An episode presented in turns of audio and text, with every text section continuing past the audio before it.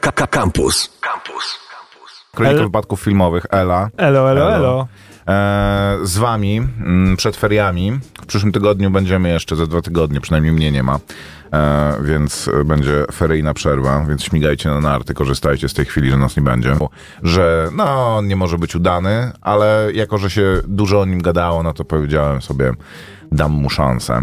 Inaczej, nie byłem jakoś podekscytowany po prostu tym serialem, ale postanowiłem dać mu szansę i muszę powiedzieć, że się pomyliłem. To znaczy, jest to bardzo udany serial.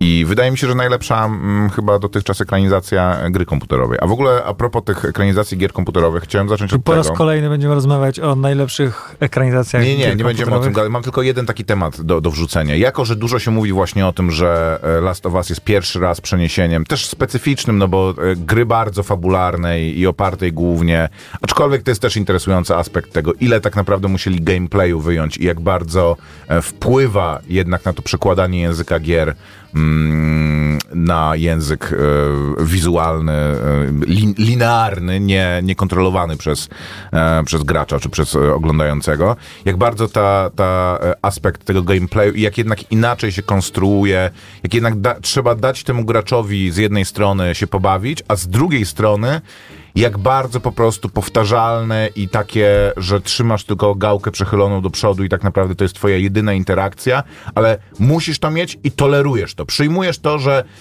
w serialu scena, która trwa 10 sekund, w grze trwa 10 minut i tak naprawdę różni się tylko tym, że po prostu trzymasz gałkę analoga wychyloną, bo twój bohater biegnie przez otoczenie i otwiera drzwi, biegnie przez otoczenie, otwiera kolejne drzwi, jest krótka cutscenka, później znowu biegnie, chowa się przez chwilę, znowu biegnie, jest krótka cutscenka i to się składa w bardzo krótki fragment spójnej fabuły albo w bardzo długi i tak naprawdę w obu tych mediach jest udany, jest angażujący, bo nadal to, że ty robisz to w tej grze i to się dzieje wokół ciebie, że nawet musisz, nie wiem, zatrzymać się na chwilę, bo budynek się przewraca, to daje ci takie poczucie, że imersji, no, że ty to rzeczywiście robisz, jesteś w tym świecie. W każdym razie, wracając do ekranizacji gier komputerowych, jako że mówi się dużo, że jest to chyba pierwsza tak bardzo udana, jeżeli chodzi o krytyczny odbiór, ekranizacja gry komputerowej w formie serialu,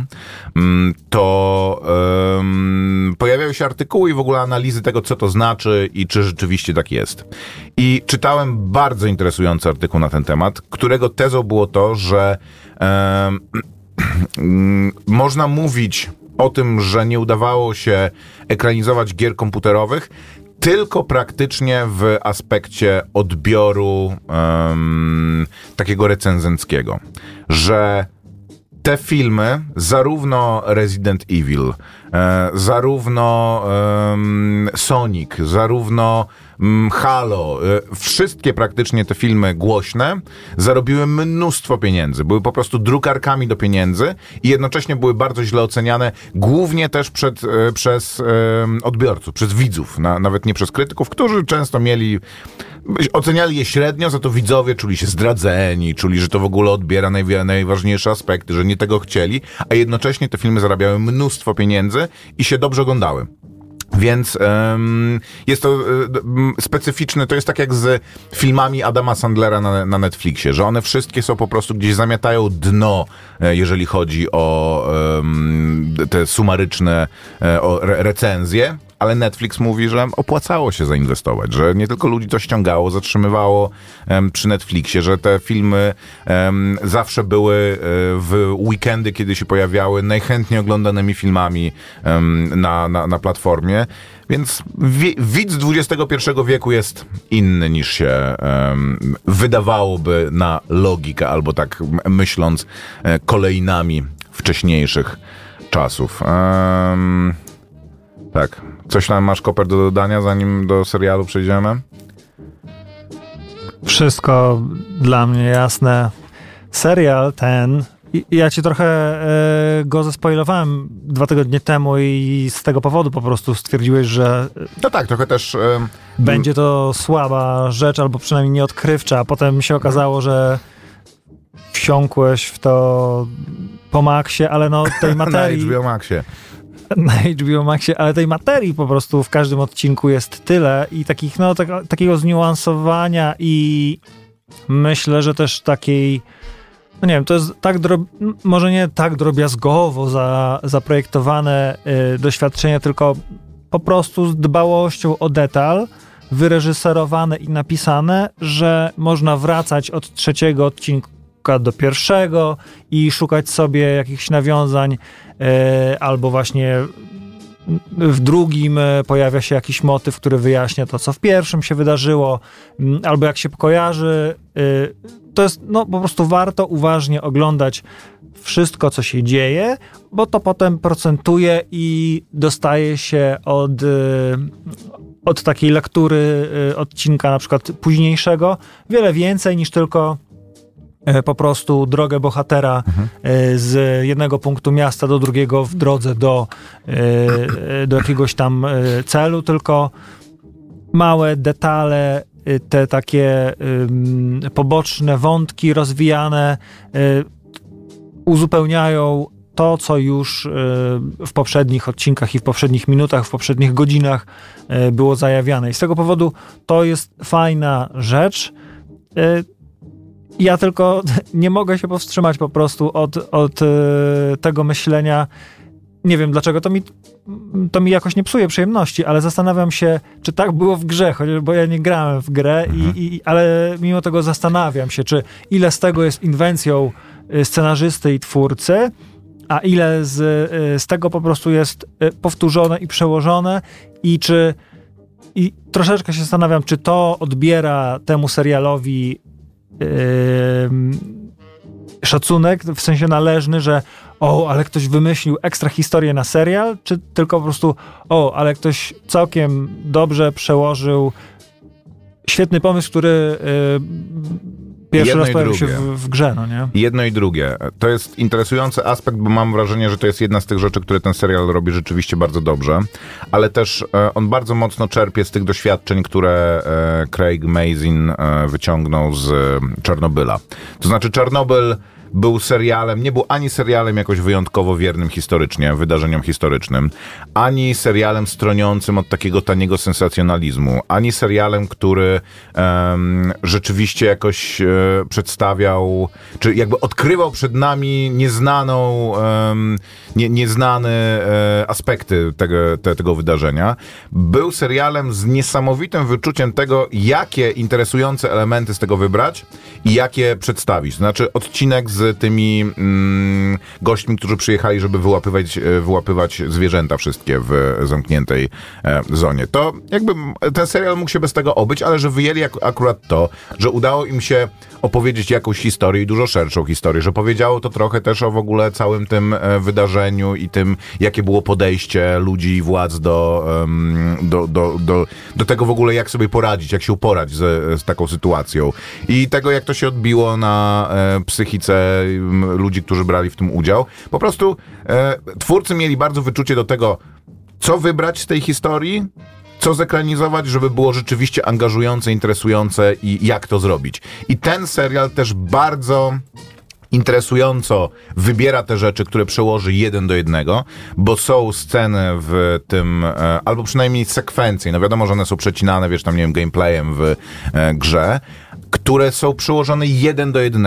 I to naprawdę tak, że poza, nie wiem, doborem kolorów, że jak jest ta scena w ostatnim odcinku, że Ellie czyta jakiś ten świerszczyk dla panów, czy inaczej, świerszczyk dla panów, którzy lubią panów, to jest on cięcie po cięciu praktycznie przełożony, tylko w grze pada deszcz, a w serialu jadą przez jakąś taką, wiesz, prerię praktycznie.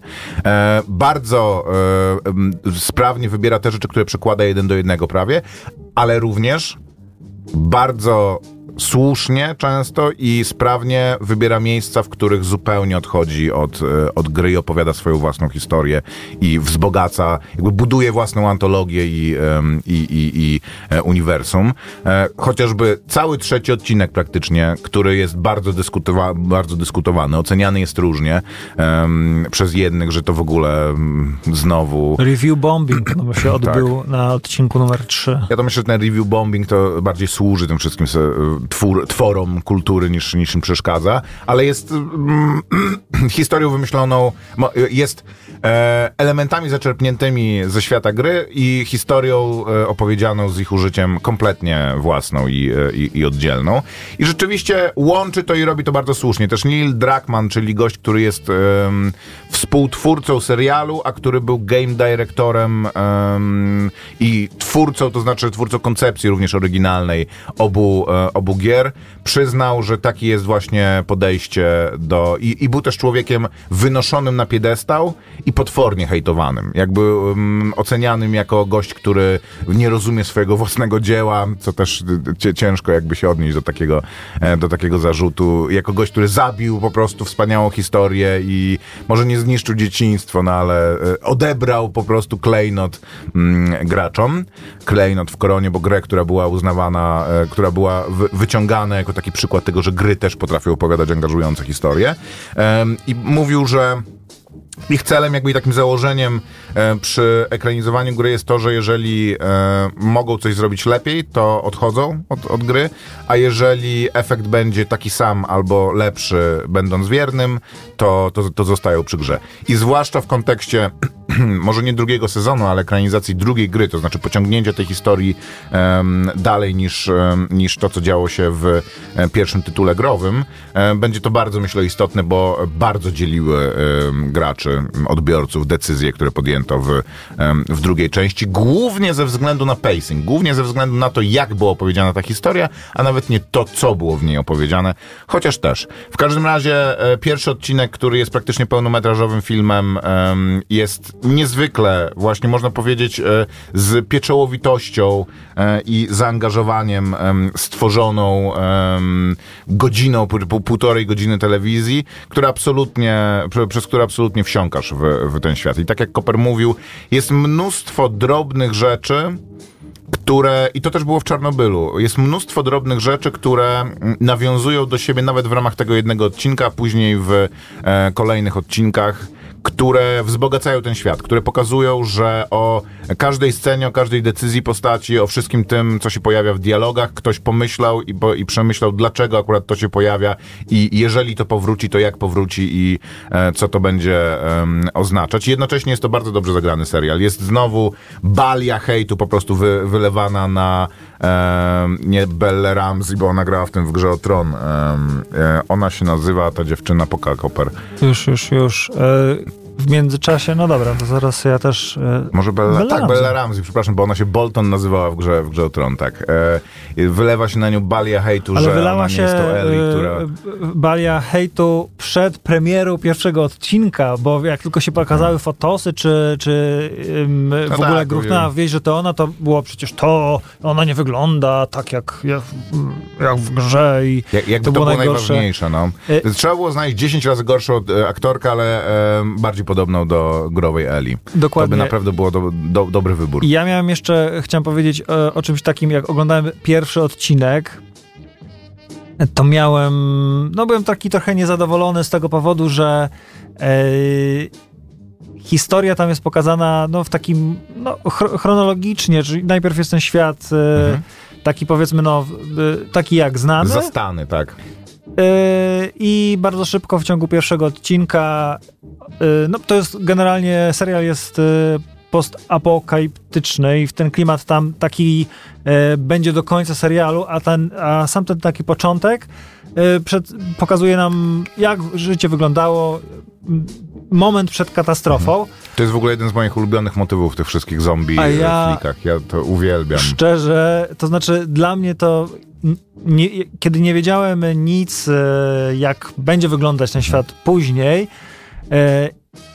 to było dla mnie takim trochę szokiem i szokiem na minus. To znaczy w porównaniu do tego, jak ciekawie się działo w pierwszym akcie pierwszego odcinka i jak przeskoczyliśmy szybko do takiego Mad Maxa, powiedzmy. No nie, to nie jest Mad Maxowy świat. No, ale są jakieś frakcje, jest ktoś rządzi światem, jest jakiś ruch oporu, coś takiego. I dla mnie to było takie... Ojej, tak, że takie było, to mi się wydawało takie trochę biedne.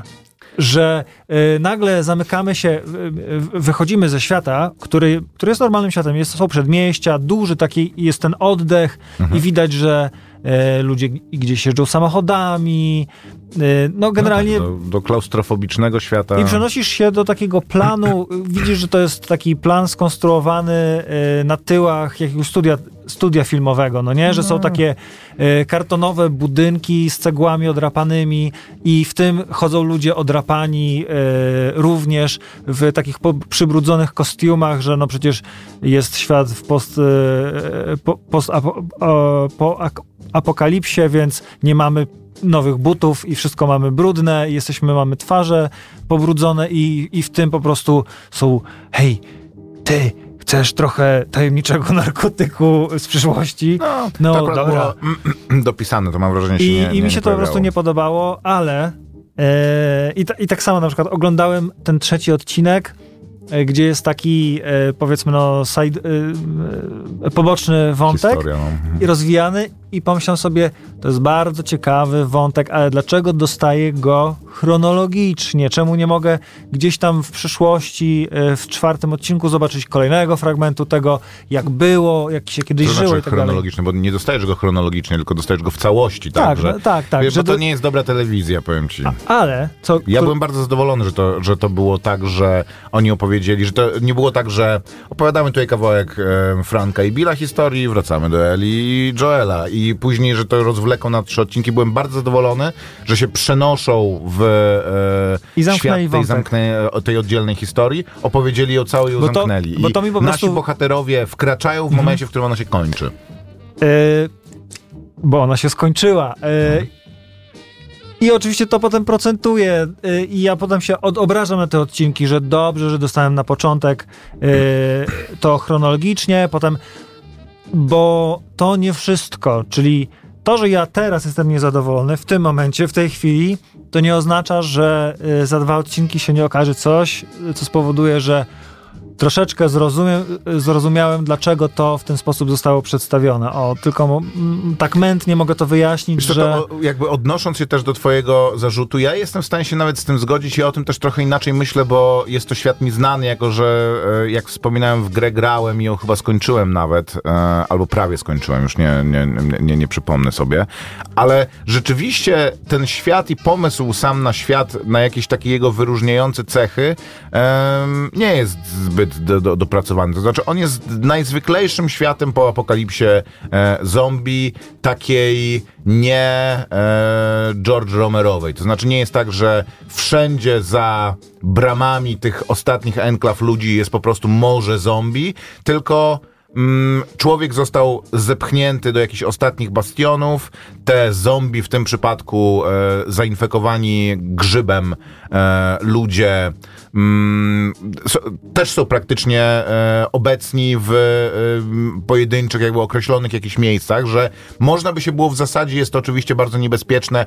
Jakby wróciliśmy do pewnego pierwotnego stanu, że wyjście poza społeczność ludzi wiąże się z zagrożeniem, że wychodzisz po prostu w naturę, która się odbudowała przez te kilkadziesiąt lat, przez te 20 parę lat od początku apokalipsy zombie i jest to po prostu niebezpieczne, że natura, żywioły plus jeszcze dodatkowo zainfekowani mogą cię po prostu pożreć, możesz nie wrócić, ale nie jest tak, że świat jest po prostu zalany niekończącą się falą zombiaków i on nie jest jakoś wyjątkowo, jesteś w nim, chodzisz sobie po nim, ale tak naprawdę esencją i tym, co ta gra robi najlepiej, jest tak naprawdę ta relacja tych dwóch postaci. To, jak ona się rozwija, jest to bardzo prosta historia gościa, który miał córkę, stracił córkę, po czym już jakby stracił złudzenia, że będzie kiedykolwiek miał rodzinę, po czym dostaje kolejną szansę i zegarek, który dostaje w pierwszej scenie, wiadomo, że powróci jeszcze później. Tylko co chwila na niego zerka. W ogóle, ale nie... Znowu, jak w filmie Jordana Peela z tym UFO, jak on się nazywał? W Nope. Był ten moment, kiedy gramofon nie miał prawa działać, bo mu się ruszała głowica cała.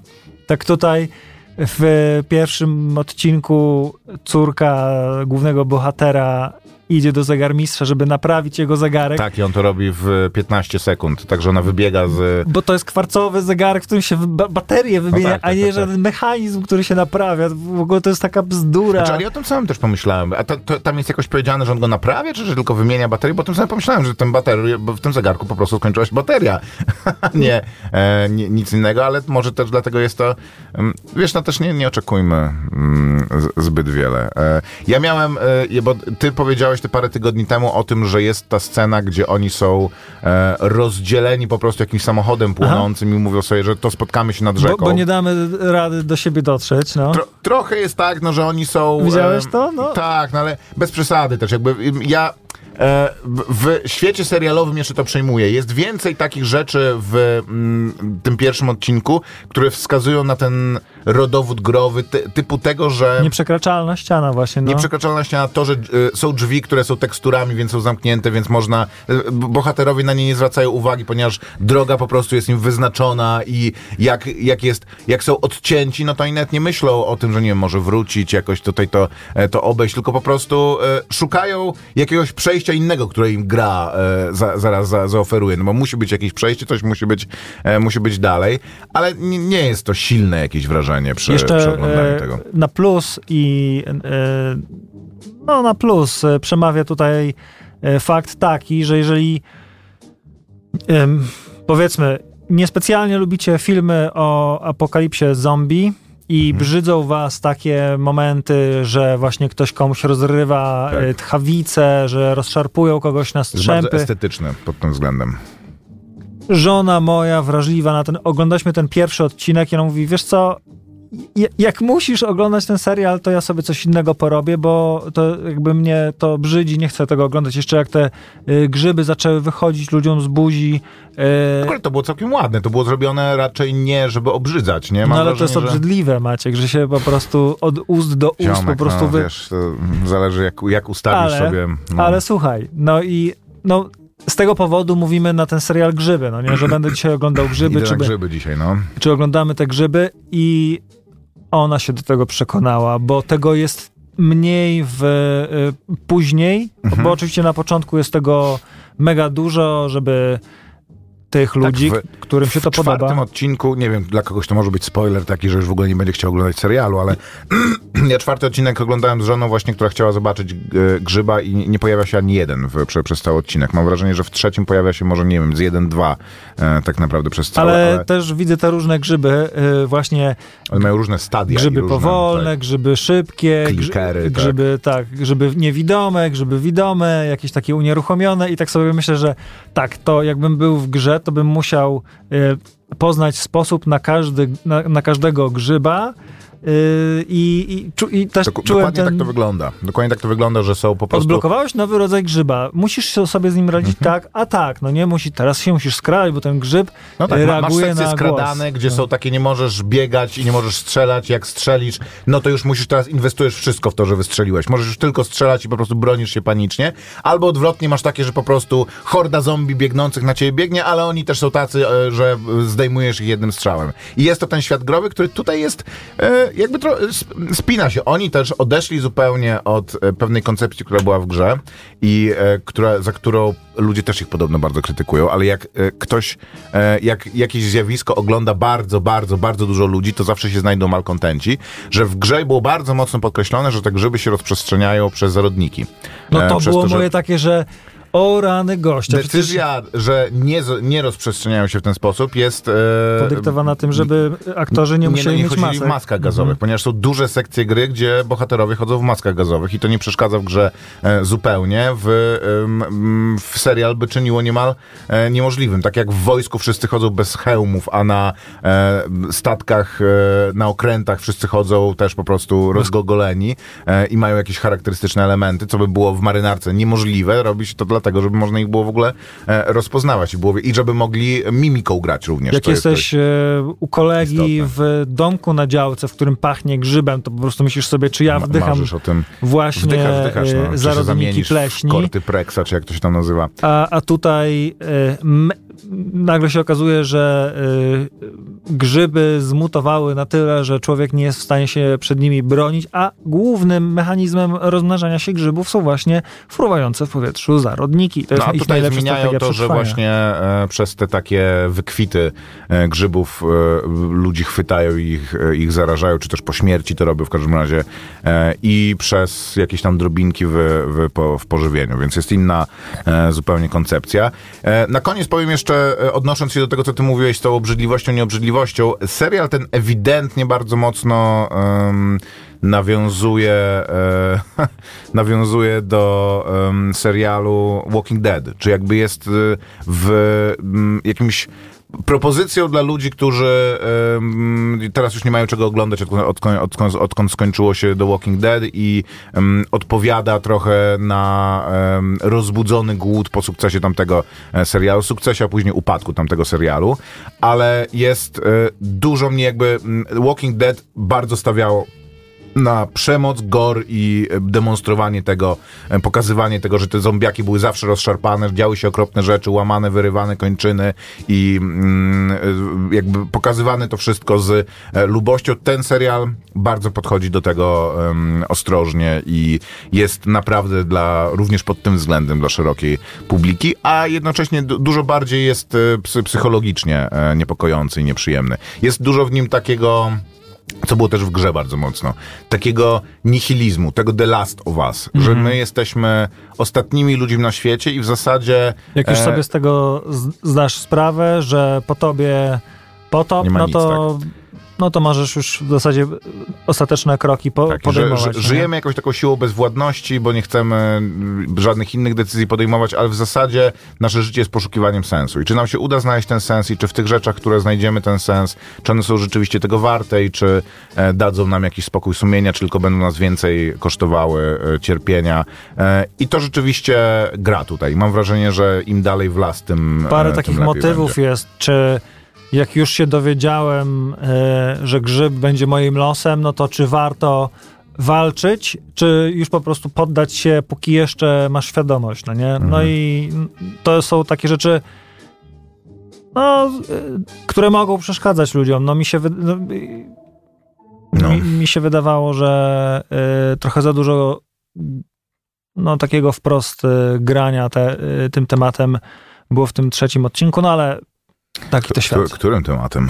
Wiem chyba, jaki temat masz na myśli, ale posłuchajmy muzyki w takim razie. Pół godziny już minęło. Pół godziny zostało również w związku z tym do godziny 8:00. Kronika wypadków filmowych z wami jeszcze przez pół godziny. Maciek Małek i Grzegorz Koperski.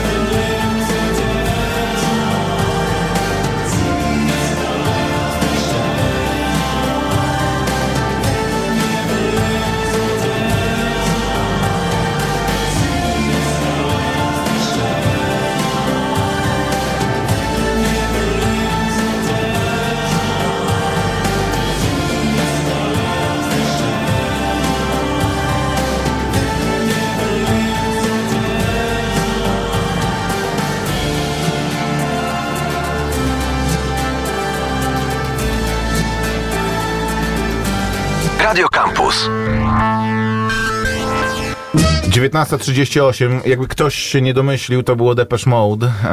Never Let Me Down Again. Z serialu The Last of Us. Na koniec pierwszego odcinka leci taki numer i już się domyślamy, że to coś znaczy i w trzecim odcinku dowiemy się, co to znaczy. I to jest ten motyw, który mi się podoba, a jeszcze bardziej podoba mi się motyw, że ktoś komuś przesyła tajne wiadomości przez radio w czasie apokalipsy, nie mówiąc nic, tylko puszczając muzykę z lat 60., znaczy coś innego. I tylko mega mnie dziwi, skąd jak jeden z bohaterów, już nie zdradzając za dużo, bo zaraz się posypią wiadomości, się domyśla tak po prostu, że ja musiałem zatrzymać. Nie, przecież mają książkę taką. No tak, ale otwiera i od razu mówi, że to jest to. No dobra. Musiałem zatrzymać, cofnąć, zapauzować w tym Shazama miejscu. Shazama włączyć. I się zorientować w ogóle skąd. No, lubię takie rzeczy. No, lubię te szkatułki, w szkatułkach, szufladki otwierane, coś w tle. Dzisiaj przypomniałem sobie o istnieniu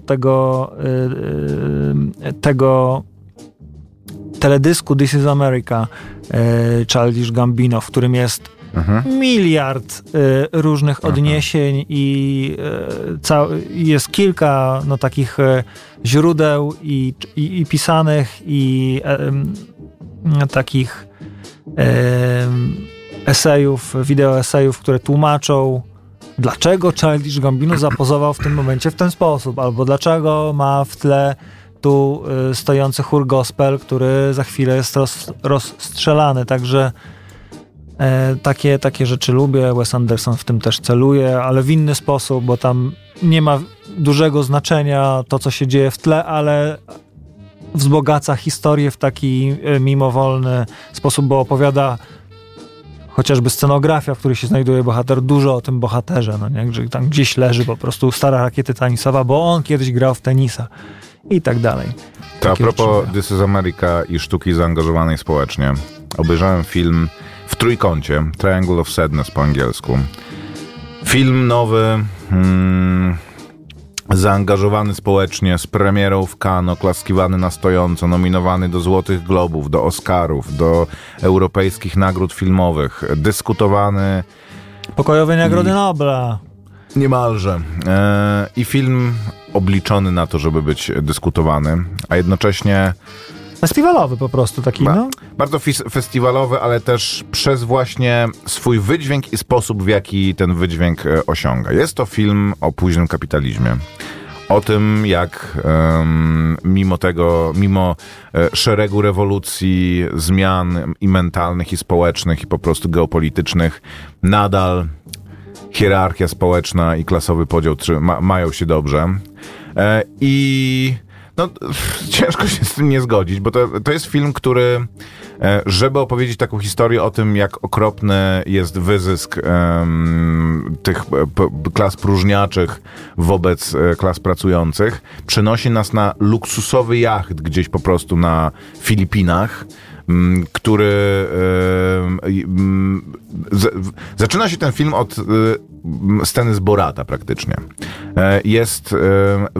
Reżyser sobie wybiera, myśli sobie tak, jaki wybrać taki zawód, który najbardziej symbolizuje po prostu późny kapitalizm i zepsucie. Modele. Męscy jeszcze, to jest tak, że i robi przeprowadza scenę centralnie, która mogłaby być, która jest wzięta praktycznie z Borata, ale gorzej zrealizowana. To znaczy oczekujących chłopców na casting, na taki zaciąg dla modeli. Rozmawia z nimi jakiś taki reżyser castingu i mówi, że słuchajcie, praca modela to jest bardzo ciężka sprawa, no bo musicie robić dwie rzeczy. Jaka jest pierwsza? Ładnie wyglądać. Wygląda fabulous. Tak, ładnie wyglądać. A jaka jest druga? Chodzić. To jest bardzo trudne, bo najpierw jedna noga, później druga noga. Ja sobie myślę, słyszałem już gdzieś ten dowcip. Po czym jeden z tych modeli zabiera swoją dziewczynę na kolację gdzie kłócą się o to, kto ma zapłacić za tą kolację. I oczywiście jedno mówi, że nie ma problemu, ono może zapłacić. Drugie mówi, że to zupełnie nie o to chodzi, że ty możesz zapłacić, tylko dlaczego nie zaproponujesz, że zapłacisz, bo wczoraj ja płaciłem. Więc ona mówi, dobrze, to ja w takim razie zapłacę. On mówi, nie zapłacisz, twoje pieniądze nie są w ogóle tutaj przyjmowane, bo ja zapłacę, ale byłoby miło, gdybyś się w ogóle zasugerowała. Więc jest cała wielka scena, później się kłócą w windzie, a później się godzą i przenoszą się nagle. Kolejna scena jest już na oceanicznym jachcie, na który leci helikopter z taką skrzynką po prostu jakby James Bond, czy inaczej jakiś przeciwnik Jamesa Bonda przewoził w paczce wzbogacony uran. Dowożą, zrzucają nad tym jachtem tą paczkę, jakaś motorówka taka gumowa wyjeżdża po tą paczkę, wyławiają ją po prostu wielkim zaangażowaniem, otwierają ją, w środku jest Nutella, ponieważ jeden z pasażerów zażyczył sobie Nutellę, która później jest przed nim stawiana, on w ogóle jakby jej nie zauważa. No i jest to historia pasażerów tej łodzi, którzy są okropnymi, zadufanymi w sobie, przeżartymi hipokryzją, myślącymi, wiecznie knującymi, myślącymi źle o wszystkich, którzy nie są na ich poziomie, ale również źle o sobie nawzajem, a przede wszystkim źle o samych sobie, którzy są wszyscy po prostu, którzy są piękni na zewnątrz, ale zepsuci w środku. Niesłychane. To jest, może się... Taki jest główny problem z tym filmem, że po pierwszych mniej więcej 15 minutach wiesz dokładnie, co on chce powiedzieć. Ale mówi to przez kolejne 2 godziny, włącznie z tym, że już nie wiem, czy to jest brak pomysłu, czy rzeczywiście jakby do tego, na tym mu zależało i do tego zdąża, że Woody Harrelson, który jest kapitanem pijakiem z jakimś takim noworyszem z Europy Wschodniej, który się tam zajmuje produkcją nawozu, więc ciągle mówi, że wzbogacił się na shit, upijają się i przez interkom taki, że możesz mówić na cały statek, wykrzykują tam sobie, kłócą się o Marksa i Engelsa, nie? Więc jest już to taki, że po prostu miałem wrażenie, że oglądam Jean-Luc'a Godarda i film Socjalizm i było to bardzo ciężkie. Jednocześnie jak na film propagandowy jest to rzeczywiście bardzo dobrze zrealizowany film. Jakby to, wszystko, co się w nim dzieje, jest bardzo angażujące. Ta menażeria postaci i pod schodami, nad schodami, to w tym w Grosford Park był taki ładny bardzo zabieg, że jak były napisy, to były aktorzy byli podzieleni właśnie na above stairs, czyli na państwa i below stairs, na służbę.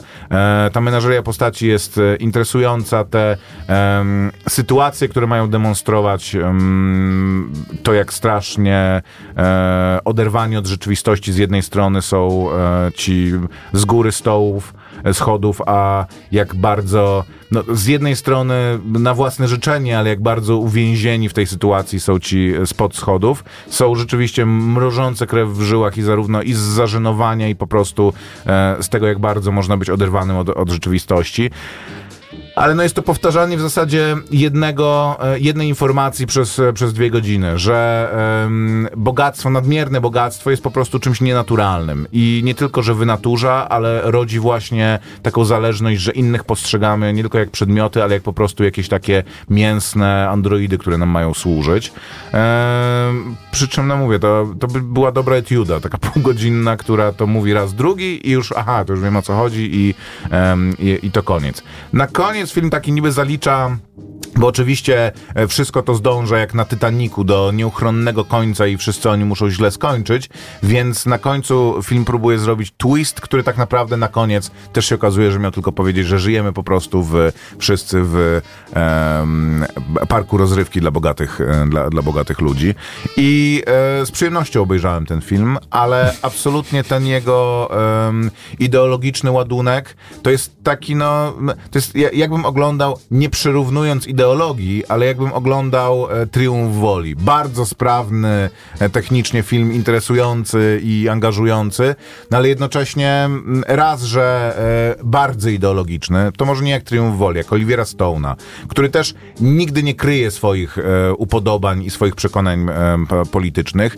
Wbija je bez do głów wszystkim swoim widzom, bez zażenowania i bez powstrzymywania się najmniejszego, a jednocześnie jest niezwykle utalentowanym człowiekiem, człowiekiem, który jest w stanie ściągnąć utalentowanych współpracowników i robi świetne filmy. Więc jest to takie słodko-gorzkie trochę doświadczenie, ale wierzę, że że wielu osobom może się to bardzo podobać i miałem wrażenie, że to będzie strasznie nudny taki właśnie film składający się z tego, że po prostu przy różnych stolikach i w różnych sytuacjach bohaterowie dyskutują o filozofii, a dużo się w nim dzieje. Sporo się w nim dzieje. Są takie sceny, które rzeczywiście są wręcz rozrywkowe. Z przyjemnością patrzysz, jak reżyser męczy tych swoich bohaterów. Więc polecam Triangle of Sadness. Aczkolwiek, jak was denerwują filmy, które mają wam zmienić wasze myślenie na jakiś temat, to ten film was będzie bardzo denerwował. Bo on chyba, że myślicie po tej samej linii, Ruben? Nawet jak myślisz po tej samej linii, to może byś się chciał czegoś nowego dowiedzieć, albo jakoś poznać jakieś nowe argumenty w tym Czy męczenie temacie. Bogatych ludzi nie kojarzy ci się trochę z serialem Biały Lotos? Tak, bardzo. Dużo bardziej taki filozoficzny, akademicko. Jednak jest to 2 oczka wyżej, jeżeli chodzi po prostu o taki, wytrawność tego. White Lotus jest i bardziej rozrywkowe, i jednak ma mniejsze zadęcie. Ten film ma dużo większe zadęcie, że on jest ważnym filmem o ważnych sprawach i będzie o tym mówił w sposób bardzo, ale jest też, jest dużo bardziej autorski, nie? White Lotus to jest jednak dobry bardzo produkt telewizyjny, ale nadal produkt. Ale tak jest to, jeżeli jest to, jak wam White Lotus smakowało, to jest to dobry, bardziej po prostu to tam to aperitif, gratina, a to... tak, deser bardzo wyszukany, No. To posłuchajmy, włączysz to, co... Włączysz. Tak, z filmu właśnie Triangle of Sadness, Fred Again, kawałek się nazywa Marea i jest kawałkiem, który kończy ten film. W ogóle jest bardzo dobra muzyka w tym filmie i mocno gra w tym filmie, więc pod tym względem też polecam. Jak się zastanawialiście, co tam wybrać jeszcze z Oscarowych propozycji, to mam wrażenie, że ten film jest jedną z lepszych, ponieważ równolegle prawie z nim zacząłem oglądać film Tar, czyli ten film z Cate Blanchett, która gra kompozytorkę genialną i ten film ma...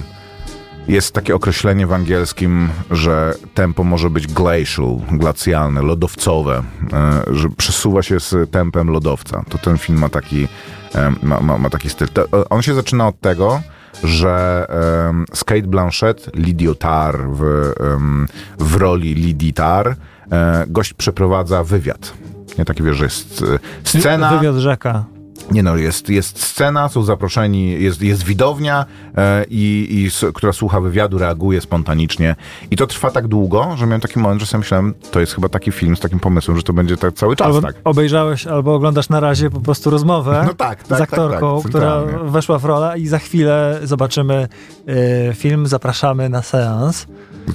Nie chce się to skończyć, więc w porównaniu chociażby do filmu Tar, naprawdę Triangle of Sadness było w trójkącie po polsku, było bardzo rozrywkowe. Posłuchajmy muzyki z niegoż. We've lost dancing.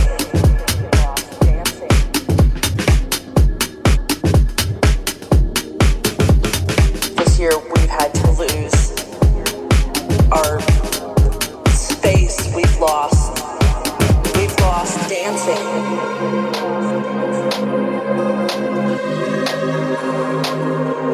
All these things that we took for granted. We've lost dancing.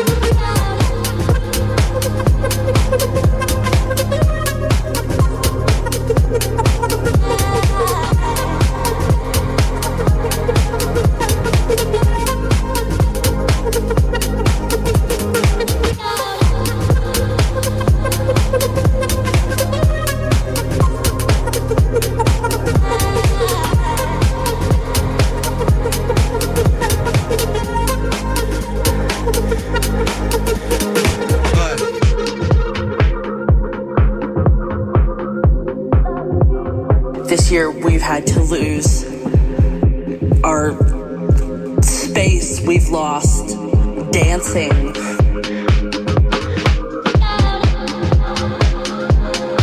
We've lost the hugs with friends and people that we loved, all these things that we took for granted.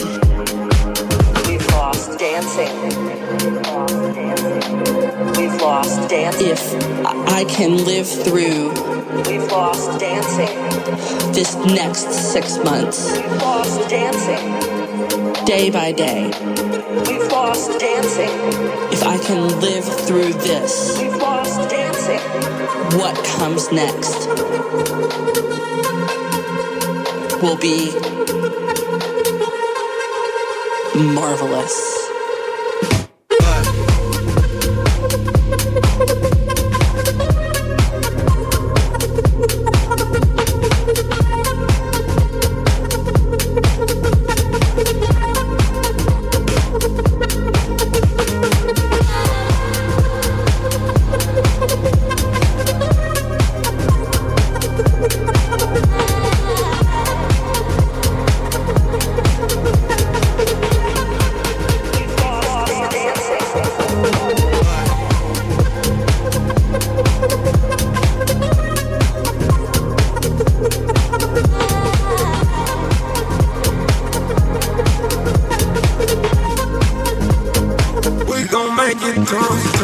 Akademickie Radio Campus 97,1 FM. Reklama. Spróbuj nowości w Max Premium Burgers.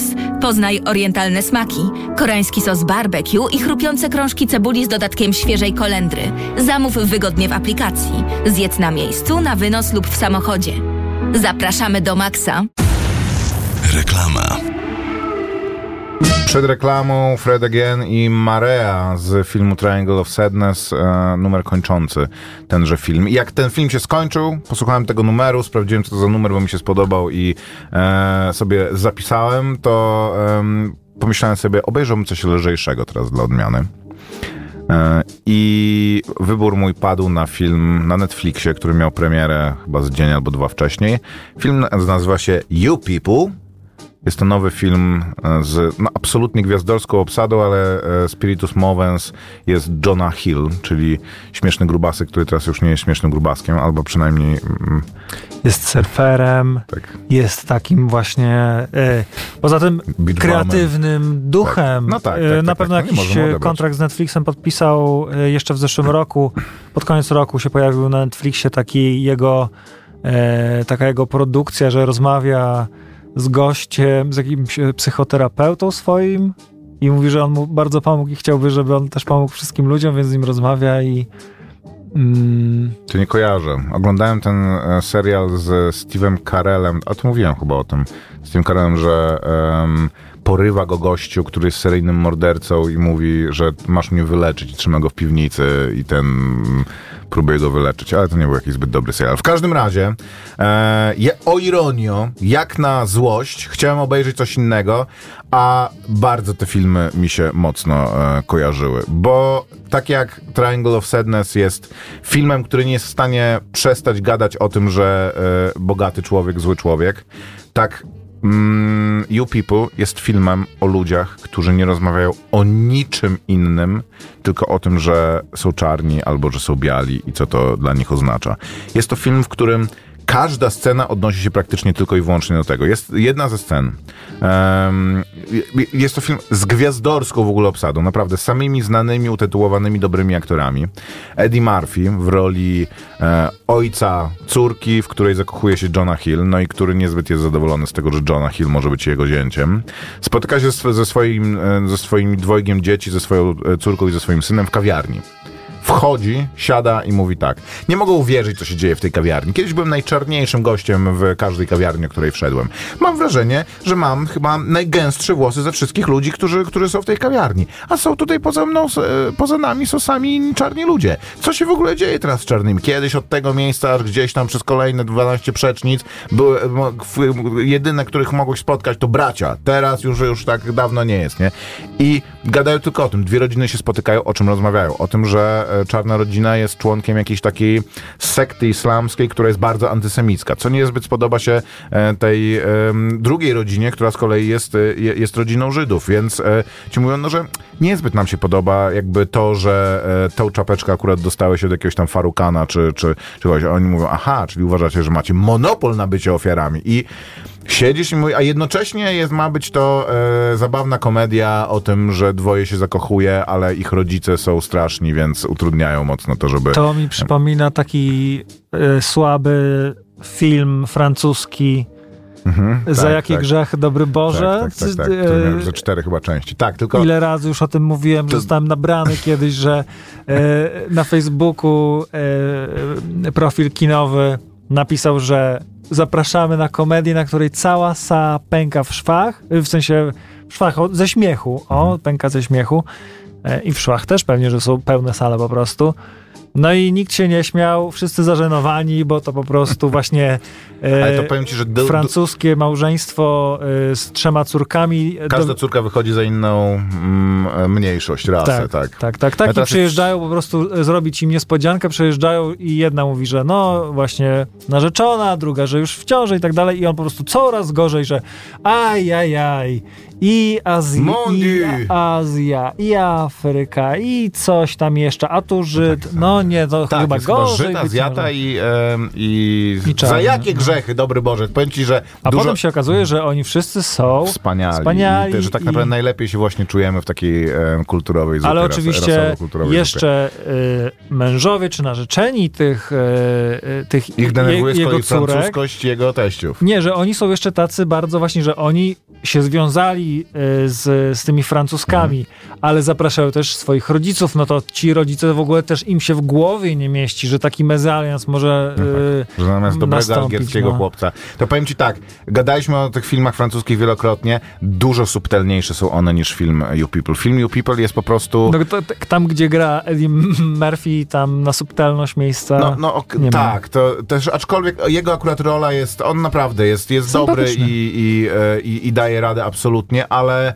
no nie bierze jeńców po prostu ten film. Masz czasami wrażenie, czy oglądasz już po prostu taki materiał jakiś kampanijny, coś, co ma zmienić twoje myślenie, czy dalej oglądasz film rozrywkowy. Jednocześnie Julia Dreyfus, Dawid Duchowny, którego dawno nie widziałem, który na początku filmu trochę sprawia wrażenie, jakby nie chciał być na tym planie, ale później się naprawdę otwiera i jest super fajny, bardzo. Pamiętasz taki film polski, Teściowie chyba się nazywał, że na weselu doszło do rozwodu niemal, i że jedna rodzina była z miasta, druga była ze wsi i tutaj był ten kulturowy clash.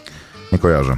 Mówię, dobrze zagrany, fajnie, dobrze zrealizowany, ale no Boże drogi, czy naprawdę istnieją ludzie, którzy nie myślą i nie mówią o niczym innym i to młodzi, starzy. Jonah Hill gra tutaj gościa, który rzuca robotę bankiera, ponieważ chce prowadzić podcast. Zgadnij, o czym jest ten podcast. O paleniu trawy. Nie, o tym, czy biała i czarna Ameryka w ogóle jest w stanie się dogadać. Czy biali kolesie są w stanie być cool, a czy czarni kolesie kiedyś będą mieli w końcu szansę, żeby być, żeby wejść do świata białych. Jakby, czy w ogóle na jakieś takie równość autentyczną. Jest, ciężka sprawa. 8:00 Kronika wypadków filmowych. Kończymy, słyszymy się za tydzień. Dzięki wielkie i trzymajcie się. Maciek Małek i Grzegorz Koperski. Słuchaj Radio Campus, gdziekolwiek jesteś. Wejdź na www.radiocampus.fm.